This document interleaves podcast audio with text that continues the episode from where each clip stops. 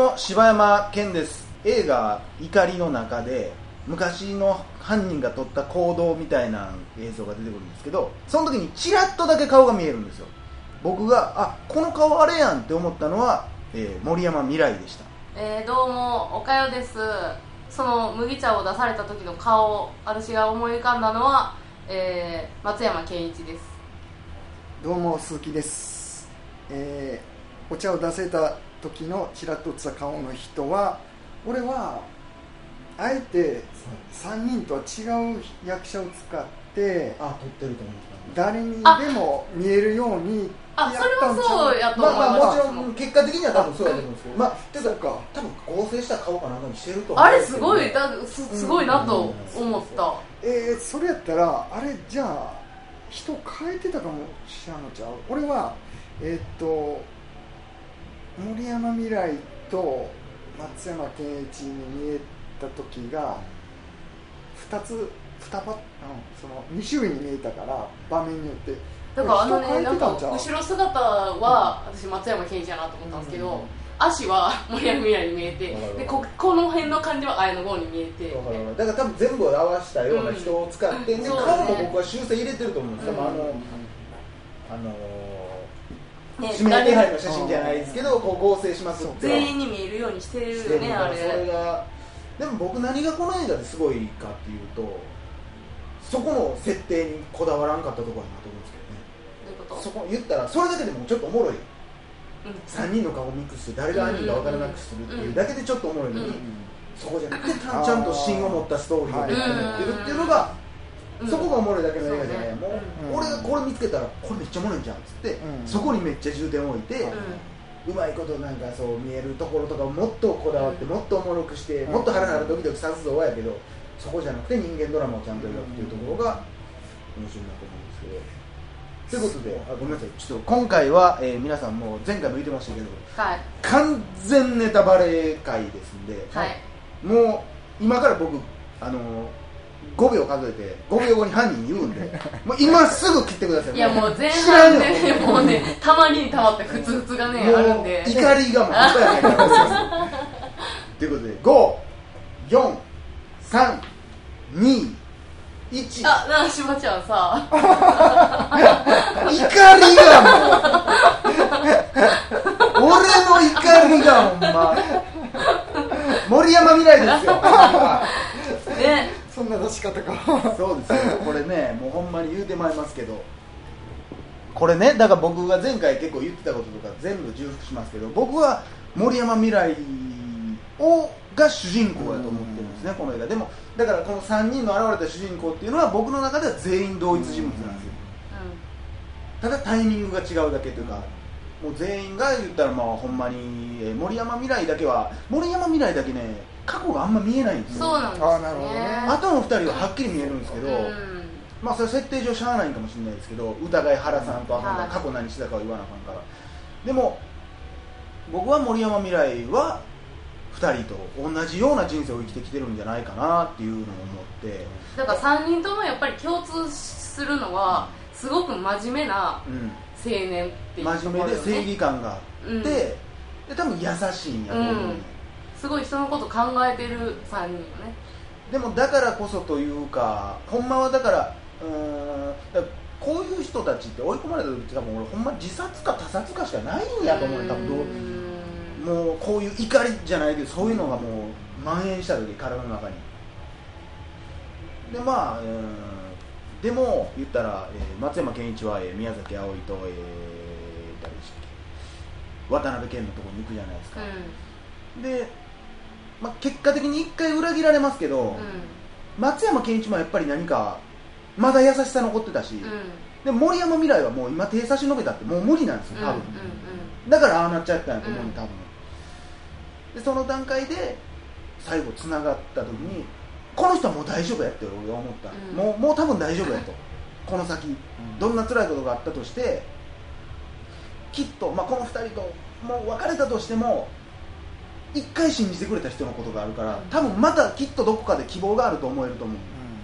うん。で綾野剛ももう何の理由もないじゃないですか。もう自分何も悪くないけどもともと心臓が悪くて、うん。いつ死ぬかもわからない、生きてる意味ないというか、うん。って思っちゃうじゃないですか自分は、いつ死んでもおかしくないねんまあから、未来はないなっていう。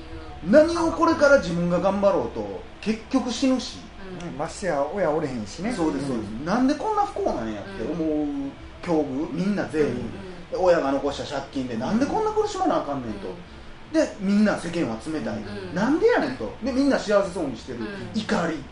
出てくるでしょうと、うん。でそのタイミングで森山未来は追い込まれて追い込まれてしまって、まあ、結局ああいう結果になってしまった、で僕はさっきも言いましたけどやっぱり松山ケンイチにも綾野剛にもこの未来はあったんじゃないかなって思う、うん。そこが僕は意外と肝じゃないかなって思ったんですけどね。そのだからすごいよね。だから多分ずっと精神的にもギリギリなところ行き過ぎててそうやと思う。もういつ何時ああいうことが起こってもいい状態だって。であのほんまに些細なタイミングやもんね。だって怒るとこないやん別に。ない。まあそのなんかな大阪弁のやつはうん。そんなことされちゃさ みたいなの言ってたけど あいつ何もやねであれもだから大一あー言うていいんか分からんけど市橋さんかなと思って大阪の現場で働いてたみたいな設定になってるでしはいはいはい。あそうなんや。ああで関西弁のやつが、はいはいはい。言ってたんだよみたいな。あそうなんや。で実際捕まったんで大阪のねそういう現場で働いておって捕まったからうん。へー。西成という話ね。そうですそうですそうです。あそうなんや。だからそれも多分なんか持ってきてんちゃうかなと思うんですけど。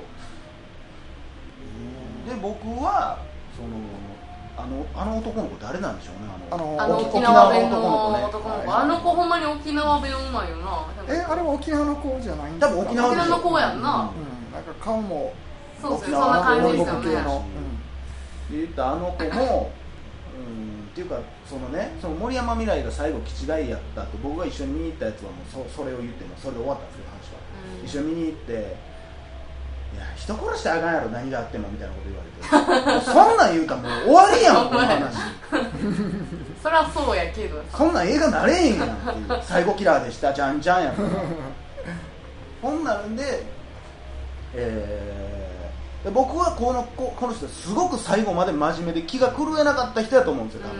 多分、狂いたいけど狂えなかった人やと思うんですよ、でもしまあ普通のサイコキラーやったとしたら最後自分を傷つけてるじゃないですか、あーって。意味分からへんし。まあほんまに気違いやって言われてもそれでしゃあないんやけど。いや俺はきっとそうじゃない。ボールは殺してほしいと思ったと思うのね。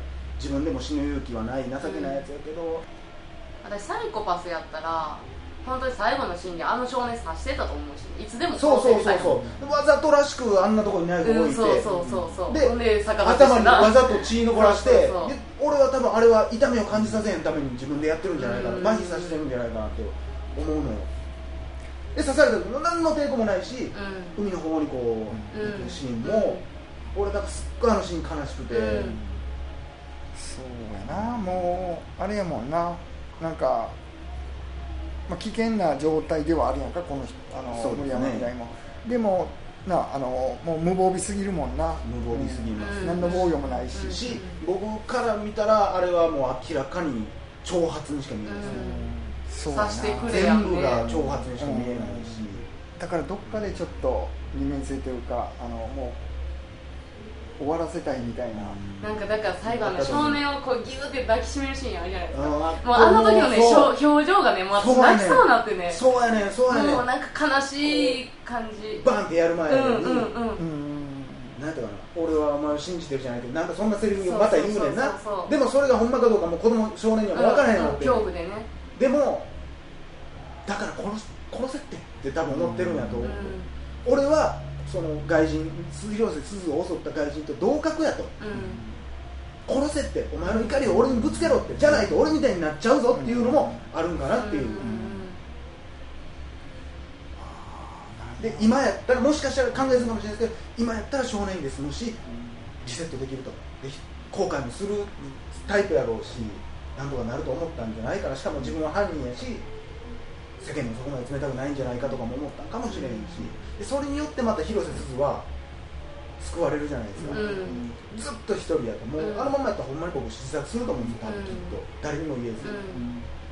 でそこってもう不幸の連鎖しか続かないですよ、うんこの子が自殺したら多分あの男の子もダメになるし、そんな悲しい結末にはしたくなかったんじゃないかなっていうまあ聞く人によっては盛りすぎやろって言われるかもしれへんけど俺はそこまでこうストーリーがはいはい。あるんじゃないかなって思う。うん。ああやってなんかお酒飲んだりこう楽しくしたりしてるシーンとかも俺は騙すためにわざわざやるんやったらあんまり意味ないことやしほんまに殺したんやったら、ああいうのってそういうとこに入って言ったら結局全員皆殺しにしたりとか思ってたサイコキラーやったら分かるけど、うん。そこで悩み始めて勝手に家具とか壊してまた島戻って、意味分かれへん、うん。だからなんかちょっと犯罪現場とかを見逃したりしてるしててそれをまあ楽しんでんのかみそういう態度もあるけどもなんかそれ自体にちょっと自分では悩んでるとかいうちょっとそういう良識みたいなのがあったのかな。そのあのー僕の中ではあれなんですよ、あのー言ったらレイプされてる時に、うんうん森山未来はポリースって言ってたっていうのは、ほんまやと思うんですけどねあおっさんじゃなくて自おっ分さんじゃなくて、多分僕は最初泣いてたのほんまにあの荷物ガーンってしてるでしょ、うん。あっこから崩れてくるでしょ、でもあそこで泣いた涙は本気のほんまでしょ、だからあれほんまなんですよ。で自分を殺殺させるためにこんなこと言ってさ、うんうんうん。だってそのおっさんどこ行ってんちゅう話よみんな。ほんで。そのおっさんがもしおったんやったとしたらおっさん来るやろ、でもあの男の子しかおらんし。じゃあやっぱお前が隠れて言っとったんや。でもあれあのシーン最初見た瞬間にこういうのは森山未来なぽいでしょ？え僕そんなん思いました。僕覚えてない全然思ってないですけど。じゃあ最初に思った、私あのあの遠くでピアノ弾いてたお母さんが言ってたんやだからいやいやおっさんの声やったのよ。それはあれでしょ？言ったらまだ、っていうか僕らの希望として森君早来い早来い早助けに来いって思ってたからでしょ？いやそれはもうけえへんなみたいな思ってて。確実にもうおらんやと思ってたからな。まあ見とってもけえへんやろうなってちょっとなんとなく感じで。でもよう超えてこんな思いましたね。あの僕なんとなくあ後で見た時あ確かにそうだったかなぐらいの、うん。だからもう一回見たかったんだけどね。だからそこもちゃんと見たい確認したかったんだけど、結構この話ってあのみんながそれぞれ悲しみ抱えてたりうん。する人多いけどあの誰に一番共感したっていう共感というかそのさっきからねあの森山未来の話をめっちゃするから僕は完全に森山未来なんですそうか岡山は？共感ですか？共感というかなんかその心情この考えたとか。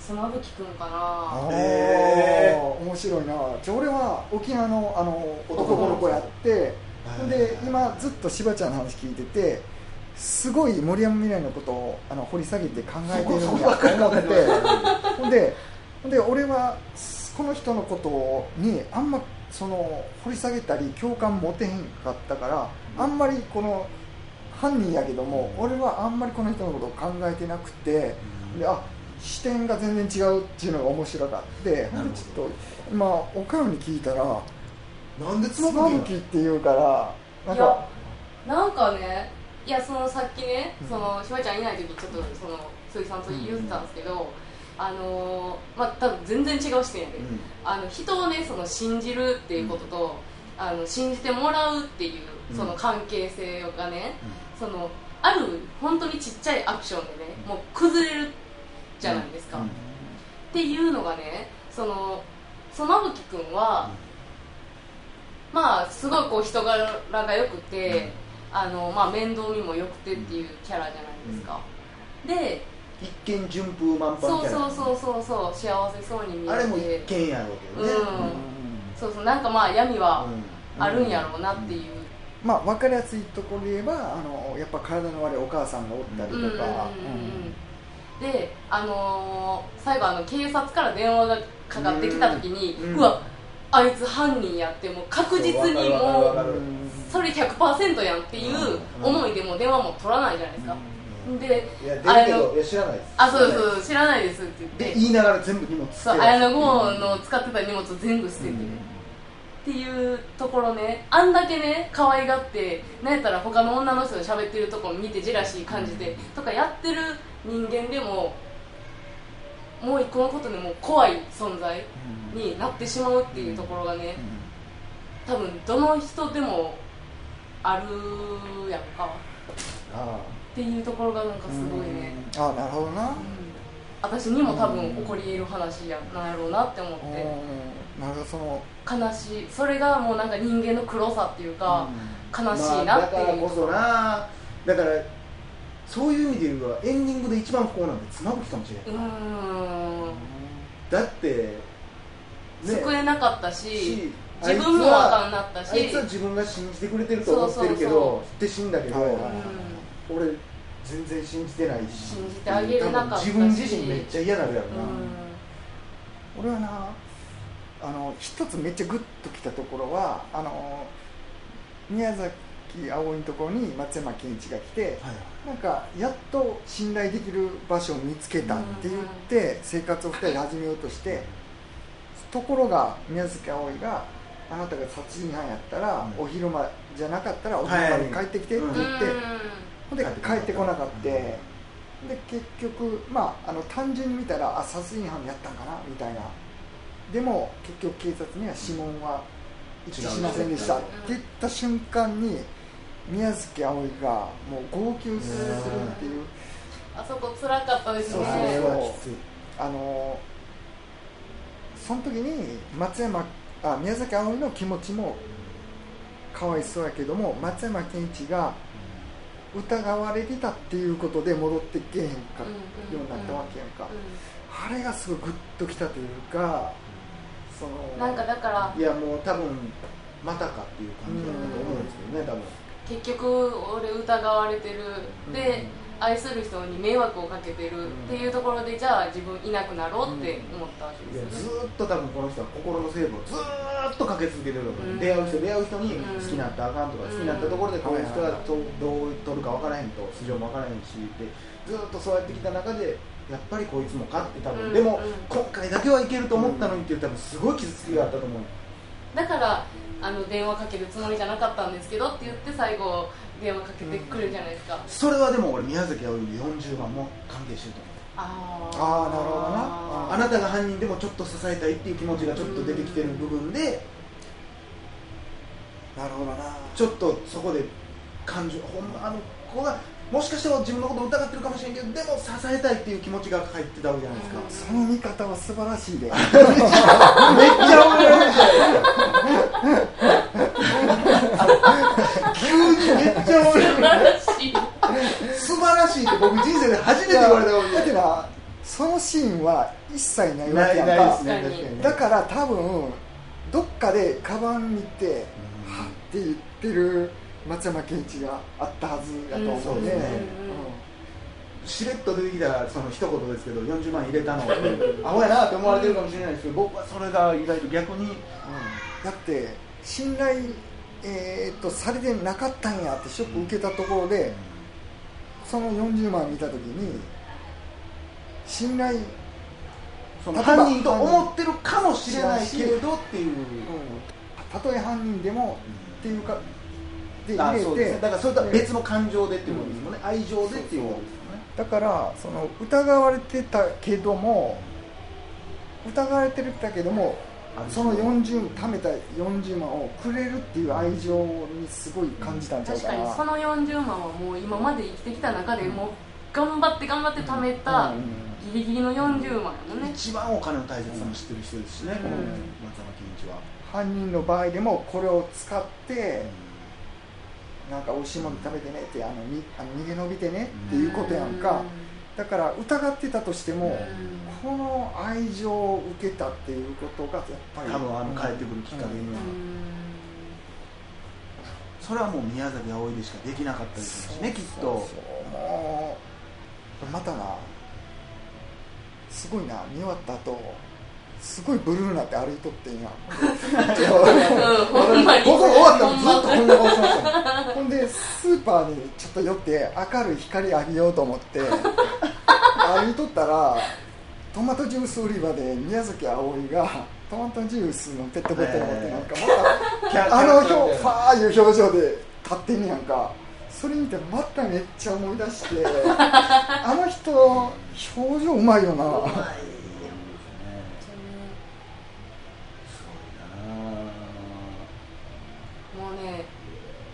ていうかお父ちゃんってもう可愛すぎひん？ああそうやねんな。でも可愛いけどちょっとでもだから子供っぽすぎて怖い、うんうん。そうそう。でもたまにむっちゃ確信つくこと言ったりさ。もう目が笑ってなかったりするやん。なんやろな。なでもそのでも宮崎あおいは最初はいや違うってって言うてるやん。って言ってるけどちょっとずつこう流されていく感じがもうすごいなんか嫌な感じ、嫌な部分ね、あの見てる、指名手配のチラシ見に行ったりとかね、そでまたこの父と娘の信頼もあるやんか、うん。そのこの池脇千鶴扮するお姉ちゃんが、あの子は幸せに、うそうなれないと思ってるんでしょう。うとかん。痛いとこ言う、うん。うん。だからもうこれなほんまにいろんな形の信頼とか不信感、うん。絡み合ってんねんな、うん。これ。すごいですね、うん。ほんまに。だから渡辺謙はこうものすごく複雑やったと思うんですあのポスター眺めてるとことか。やし渡辺謙もどっちかっていうと人多分信用したい方やのに、うん。そうやってペンション行ってみたりとかしてしまってるしそうそやねんな。なんでこんなことになってもうたんやろ人ってっていうもうやっぱ、いやね。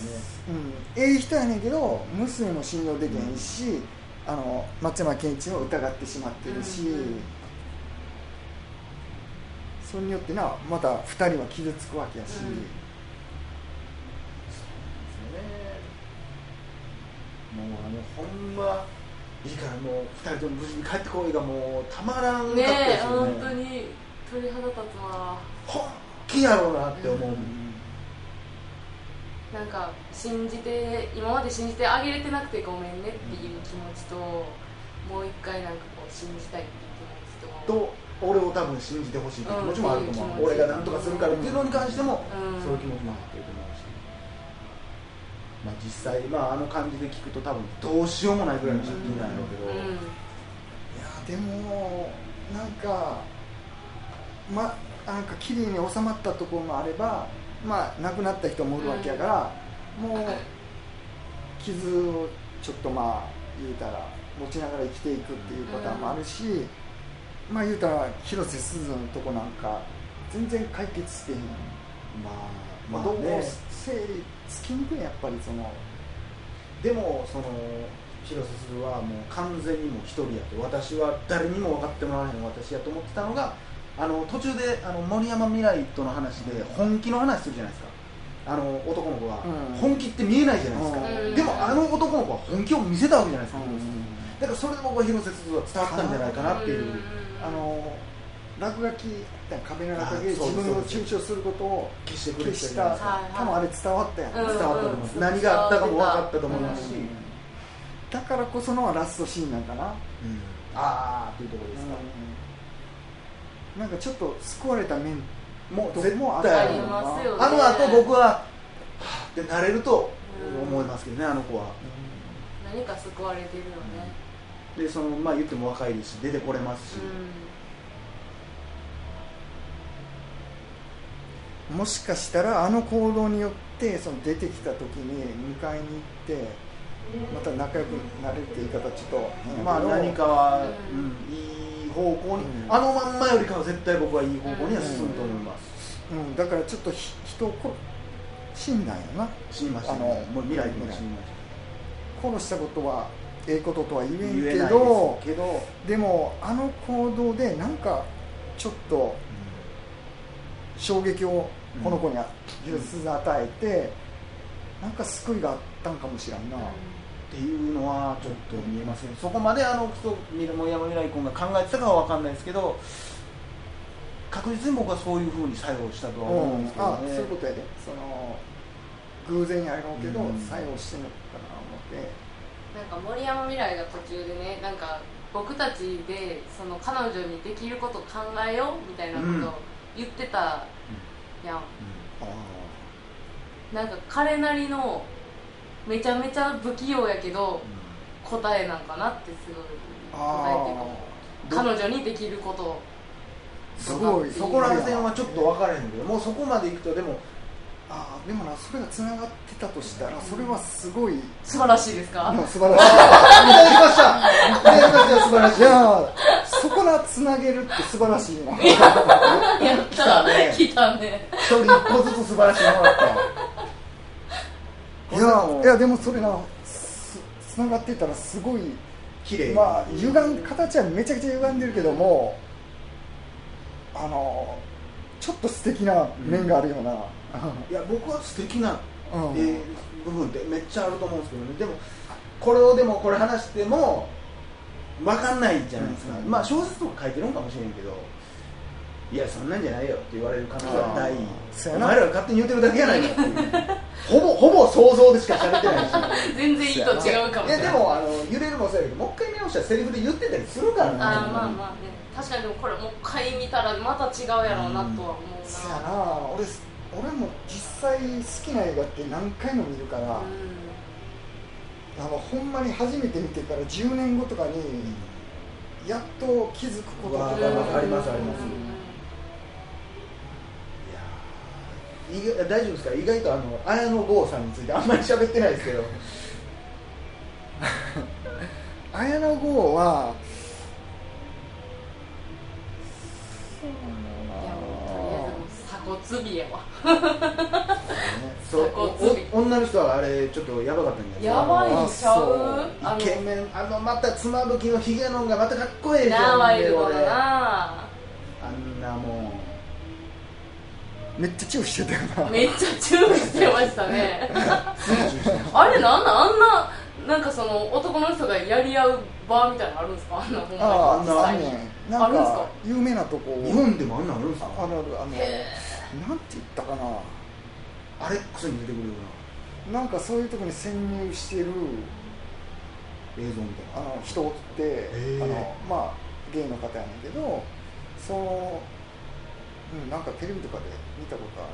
その言ったらゲイの方の乱交パーティーじゃないですけど。乱行じゃないけどサウナでああれサウナになってるんですか、うん、うろうろしてて。あそうなんですね。そうそう。ほんでだからみんな裸で。ほんでなんか気に入ったらちょっと関係持つみたいな。コンドームの蓋を口でペーって開けてペてやる感じめっちゃかっこいいな思って。めっちゃ押さえつ何の話やねん急にそこなったらなんでそんな話なん？の じゃあ俺としてはなちょっとほっこりしてる まあまあまあ今まではまあ重いテーマだけに。そうだねいやーほんまあれやったわ。ヘビー、うんヘビーですね。うん、でもこれはほんまになんていうか見てほ皆さんも見てほしい映画やけども、うん。俺はいや今年ほんま日本映画やばいっすよ。すごいね。名作が多いね。これでも一個ねこれ切るかもしれないですけど、米軍あんな感じで大丈夫なんですああそれはは結構かあれ結構結構冒冒険なとこあるんちゃう、だって確実に今ちょっと沖縄行くの怖いし、でまあでもどうなんやろ。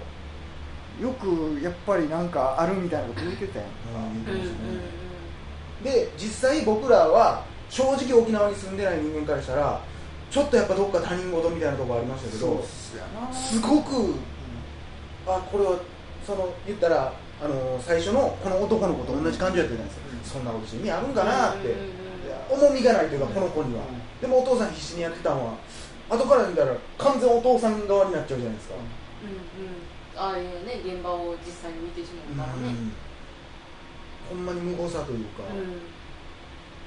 いやもうあのもうねもう広瀬すずの誰にも言わないというか頭から離れないんですよあのしかももう演技がもうしっかりした演技やったしほんでもうちゃう。もうあれで俺なあれがショックすぎてもうこの子ばっかり感情移入してもうてこの男の子に男の子知念君うん。そうそう。いやー。いやこれほんまでもみんな見てほしい。せやねん。なんやったら一番見てほしいかもしれない。せやねん見てほしいねんけど俺はもう二度と見たくないというか同じ目に合わせたくないっていう気持ちもあるんですね。いやーちょっとねやっぱり僕が見てちょっと2人にこう見てくださいって言った喋りたかったんですよ、うん。いや喋れてほんまよかったし。いやでもこれはほんまにちょっと消化しきれへん部分はあるから、うん。一人で抱え込んだらもうえらいことになりますよ、うん。こそう。多分そやな俺もあんまりほ一人一人全然掘り下げんかったもんな多分ヘビすぎて。まあ、まあでもそれで言ったら僕ここ全然掘り下げてないですからね ああこっちうん、ほん。まほんまねこのエピソードはそんなに、うん。そうほんでおかゆがこっちを結構重視したり、うん。うん。なんか一番リアリティあるのはそうそうそうそう。確かに。自分にほんまに起こり得そうっていう意味で言うとそこやな。ほんまにこれはまあ彼は病気っていう死に方ですけど、うん。実際この交通事故とかでそういうこと言って死んじゃうかもしれない。わけじゃないですか、だからねほんまに常にそういうのはやっぱ大事にせなあかんと思うし実際あのもしこの人が生きてたらもう修復関係できへんし、うん、後で事情知ったところでそんなもん関係あれへんし、ね、大事にしましょう。だからなもしかしてこの人は幸せな気持ちで亡くなったかもしれんな。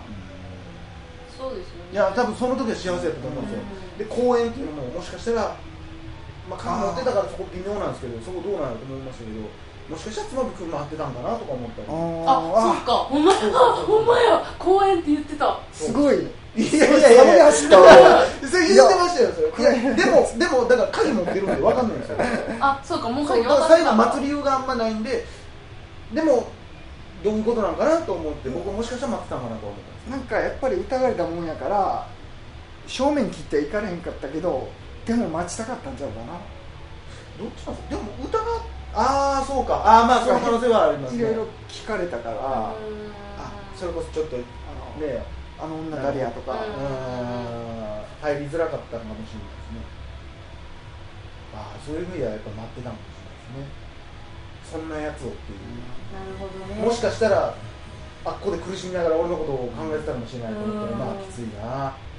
でも結局な未来を考えた場合にみんななんか強く生きていくような感じするようなその季節こっからですよ、ね、こっから。はそう思いまあすでもそれまでは僕はみんな不安定やったと思うんですよ、ー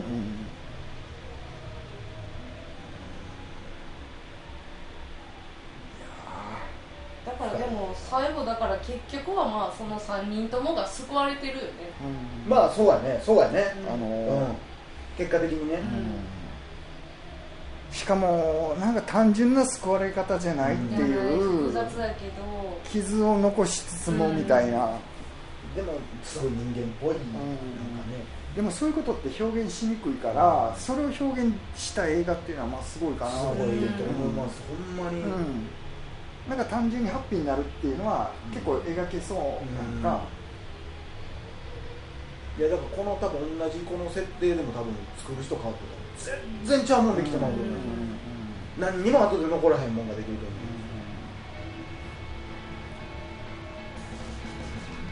ということで、まあ、そんなもんではい。大丈夫ですかね、はい。えーすごい非常に濃い、えー時間でした。がもう30分以上。トータルこれ何分やねん。これはじゃあ長編で。まあまあ長編で。やなねネタバレやし。ということで、えーありがとうございました、えー、柴山天でしたおかえりでした。いいですか？